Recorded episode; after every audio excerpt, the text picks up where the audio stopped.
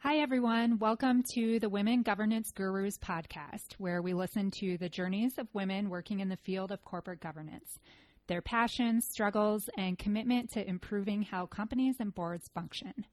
My name is Liz Dunshee, and my co host is Courtney Kamlet. Hi, everyone.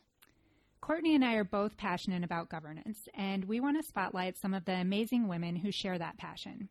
Hear what has surprised them over their careers and various perspectives from different paths and industries. Today we have Kelly Hennekens, who recently became the head of Americas at NASDAQ's new Center for Corporate Governance. Welcome, Kelly, and thanks so much for talking with us today.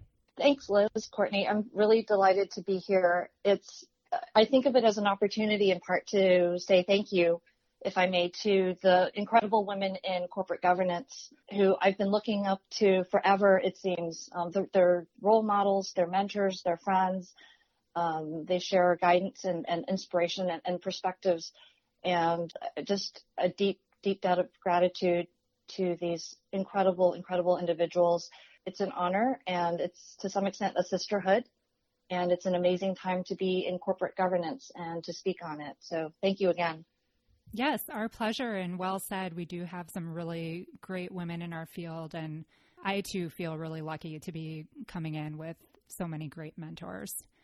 Can you tell us a little bit about your path to taking on this new role at NASDAQ and what it will entail? Happy to. It's a mix of, um, I would say, three things serendipity, curiosity, and fun. Um, and if I can start by going backwards, I, uh, just to start from before NASDAQ, I had had about eight years at EY under my belt. And I love the people, love the work.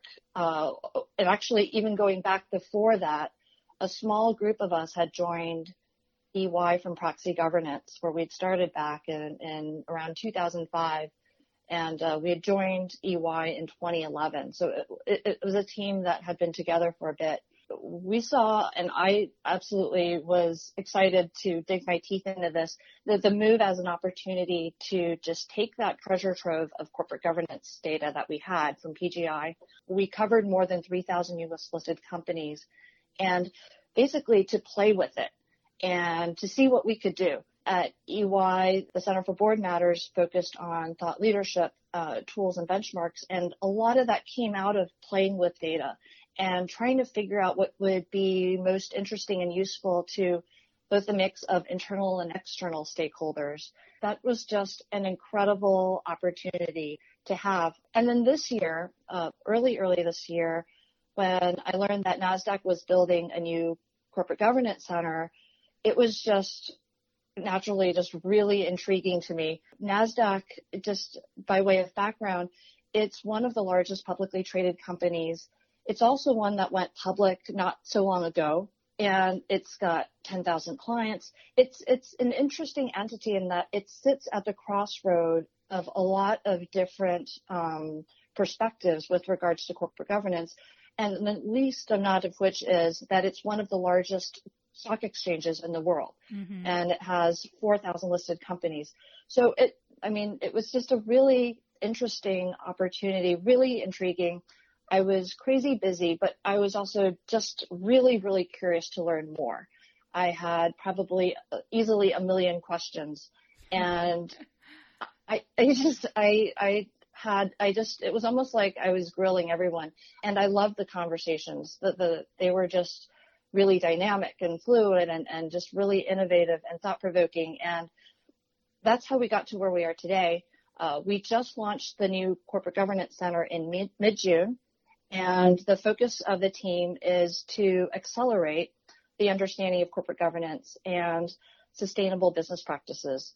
And as, as you might anticipate, we're doing this through a combination of different things, through thought leadership, for example, um, the creation of tools uh, and practical guidance, uh, ways to help companies navigate the, the changing corporate governance landscape. And essentially, we're doing this through a mix of data, technology and insights. So it's it's it's just a really exciting opportunity. And right up your alley. Yeah, right. Yes, it just was a really exciting opportunity, and it was almost like, in retrospect, it's um, meant to me, and uh, really just, as you can tell, I'm very excited about it. Yeah, and we're excited to see more from the thought leadership perspective and the governance come out of the, the new center. Well, looking forward to more. So this is Courtney. Has there been anything that surprised you as you've progressed in your career? Oof. Um, it's it's corporate governance, right? So it's um, as you know, and because you have also been part of the fund. I think what surprised me most is just the landscape of it, how it's been, how the changes have been so dramatic. Um, whether you're looking at the last three years, five, ten, or even 20. There's a couple things that come to mind as just things like I'm endlessly marveling at. Um, one being how companies and their institutional investors have been expanding their, their focus. If, if you kind of step back from the historical point of view where, uh, you know, law and regulation, the compliance focus is, is key, is, is, is all, um, to taking into account a, a broader set of expectations from a wider range of stakeholders. So we're talking about environmental and social topics that are headline news today. And the, it's all part of this broader conversation that the different stakeholders are having around a business's long-term sustainability and growth and how a company can best navigate that. Um, so that's that's I mean that's a lot right there, but that's that's one thing that it's I think is endlessly fascinating and endlessly surprising. I think also you're seeing that expectations not only for companies but also the institutional investors themselves have been shifting. And so that's part of that dynamic and makes it even more multidimensional. And um, one of the, the, things that's near and dear to my heart is that there's more attention in the market to data and benchmarking. I find that just, I think, you know, based on feedback, but also me personally, I think that that can be just so incredibly empowering. That that ability to assess where you are as an entity in an objective, neutral way relative to peers, however you might define that, and how you stand relative, you know, on, on to, to peers, however defined, on whatever topics it might be. It helps give you a sense of where you would like uh, your entity to be relative to everyone else and how you might want to shape and shift those that positioning depending on what you see your corporate identity or, or your organizational identity as being. So um, just there's a lot of opportunity and there's a lot of change and it's really exciting to be part of that. It is. And over the last several years, the shift in the governance from being so data focused has been really interesting to me, having been practicing this for 15 plus years. Yes, it's, it's, and I think part of it too, if I may just, just pile on a bit, is that part of what I think is so fascinating about it is it's tricky to do well. As you know, governance can be so nuanced and so company specific and so situation specific. And so to get the data right, it really ha- you have to have the context just really, really solidly built and then the process and methodologies and approaches just really, really thoughtfully done and adjusted as appropriate. So, Kelly, this is Liz. How do you decide which data points and disclosure topics to highlight in your research that you publish? Do you start with a topic in mind based on client feedback and other thought leadership and then research the current practices on that point? Or are you analyzing proxy statements and other practices more generally to identify emerging trends and pulling data out of that, whatever it may be? Uh, that's that's a really uh, great question. Partly because ideally, to my mind, I, ideally you want to have the resources, ability, and the mind space to do both. So on one hand, you want to have the ability to limit scope. So you decide on the topics beforehand and ideally, for me, ideally letting voluntary company disclosures represent the baseline. What is it that companies feel comfortable disclosing to their investor base? And how is that shaping conversations in the market? And then from there, because you have the baseline around that, you can then see how the different topics and disclosures and approaches to disclosures might evolve. So that's, that's one avenue. And of course, I'm talking about the US market where the voluntary company disclosures offer an incredible wealth of insights and perspectives into the diversity of company priorities and what they're looking at and what they're grappling with, um, and also the, the interests and needs of their institutional investor base. So then on the other on the other side of things, when you think about an approach, ideally, I mean, it can be so hard to keep on top of the emerging trends and developments. We we talk about it being multidimensional, so many subject across so many subjects, and and the shifts occurring across the different stakeholder groups over time, seemingly at the same time. So how do you keep on track track of that? So on one hand, ideally, you want to be regularly reviewing proxy statements so that more generally to identify emerging trends as, as, as you mentioned, Liz. But I would also say what you, what is also really critical, again, this is, this is the broader context of what's going on and trying to keep on top, making sure that you are on top of all the developments, trends and emerging developments in the space is, is context.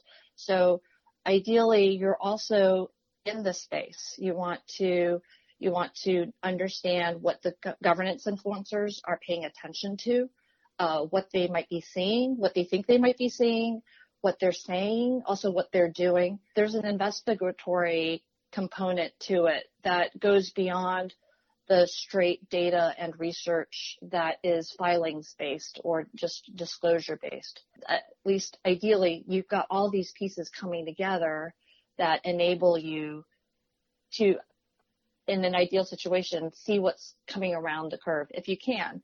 But again, we're in an era of disruption and change and opportunity, and uh, there's so many things that could happen that happen even beyond what historically might have been anticipated or imagined. All part of the fun of corporate governance. right. So, what's an emerging ESG trend that you think will become mainstream in the next five to 10 years? Wow, ESG, it's everywhere. The the acronym is everywhere you go. Everyone is talking about it. I, if I can just step back and look at it in sort of a, a meta sort of way, I would say that five to 10 years time, you're going to see that this multi-stakeholder framework for corporate governance is more prevalent. You're going to see deeper, far-reaching results. I mean, companies are investing in this space in terms of how to think about the, their processes, their strategies, their reporting, their monitoring. You're seeing institutional investors also pull that together in ways and, and, and in new and different ways from say five, ten years ago. And I would say more fundamentally, the drivers for this continuing shift are in place and that they're very deep. So we're talking about the big megatrends of technology and environmental changes and societal and, and demographic consumer behavioral trends. There's there's also you know I, I don't want to leave out the, the changing nature of work itself.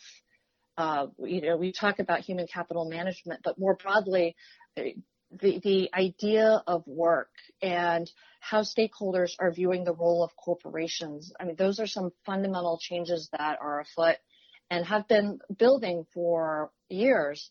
And so those are what I think we're going to continue to see a deepening of, you know, at the end of five, ten years, I, you know, I would expect to see that there, as part of these broader conversations that are happening on so many levels in so many directions around long-term business sustainability, that we'll be seeing more disclosures and strategies that reflect a, a closer um, intertwined connectivity and, and considerations around environmental and social influences on and um, impacts from the, the, the, company's business model itself and also as an entity and also across the different stakeholders for that company. Hmm. I think there's certainly support for that notion out there among different factions. It's sort of ironic because some of the push for it is saying that that's how corporations used to be and we should go back to that. So it's one of those everything old is new again kind of things.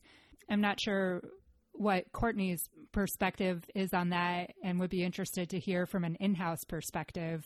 I know this is an interview of Kelly, but any shifts that you're seeing yourself or hearing from other colleagues who are in-house? Yeah, I mean, it's definitely shifting and the impact of data and human capital management have become very important. sort of the ESG space. I thought what Kelly said was very interesting and right on point. Mm-hmm. Yeah. And Liz, Liz, you make a great point, and it, it's it's one of those things on my mental to-do list is to read about those quote unquote good old days that you're referencing because I, I do wonder if you're if that's a potential indication of the path going forward. Hmm. and uh, it'd be really intriguing to see as well. Yeah well if you write anything about that please let me know. I would love to read it this is our last question and one that we ask in every episode what do you think women in the corporate governance field can add to the current conversation on the societal role of companies, kind of along the same lines of what you were mentioning? So it's a big question, and I know I've rambled a bit, but if I can give a, a relatively short answer to this to offset the ramble, I would say that everyone has brings to the table a unique perspective. I think it's understood and it's more broadly recognized that we are all stronger together as a team and that diversity and inclusion are a, a critical component of a, an enriched life. And that's across all aspects, whether we're talking about corporations or, or specific corporate life, uh, personal lives, or more broadly families, um, or if you're talking about communities or societies, you know, I, I think that it, it's it's critical to have all parties at the table to have these conversations and to make change and move things forward. And if I can, if I can share a comment from my sister-in-law. Yes, please. I, I did run the, the, this question by her. Her, her response was, what, there are different species? so I just wanted to put that out there. Um, it just, we all need to have a seat at the table and to be part of the change in corporate governance. Agreed. Yeah, I love that stronger together. Kelly, thank you so much for joining us for this episode of Women Governance Gurus. If you like what you are hearing, be sure to subscribe and like us wherever you get your podcasts. This episode is sponsored by Elm Sustainability Partners. Elms Sustainability Partners brings you Rethink. Sustainability and ESG expectations for businesses have never been higher. More than 250 ESG ratings frameworks has developed in the past 24 months. Business to business relationships and consumer demand are increasingly defined by ESG performance. Get your complimentary 15 minute ESG program maturity evaluation and report by completing the contact us form at www.elmsustainability.com and mentioning women governance gurus in the next four weeks. And catch the book Killing Sustainability from Elms Lawrence Heim, available in paperback or for Kindle on Amazon. Thank you so much.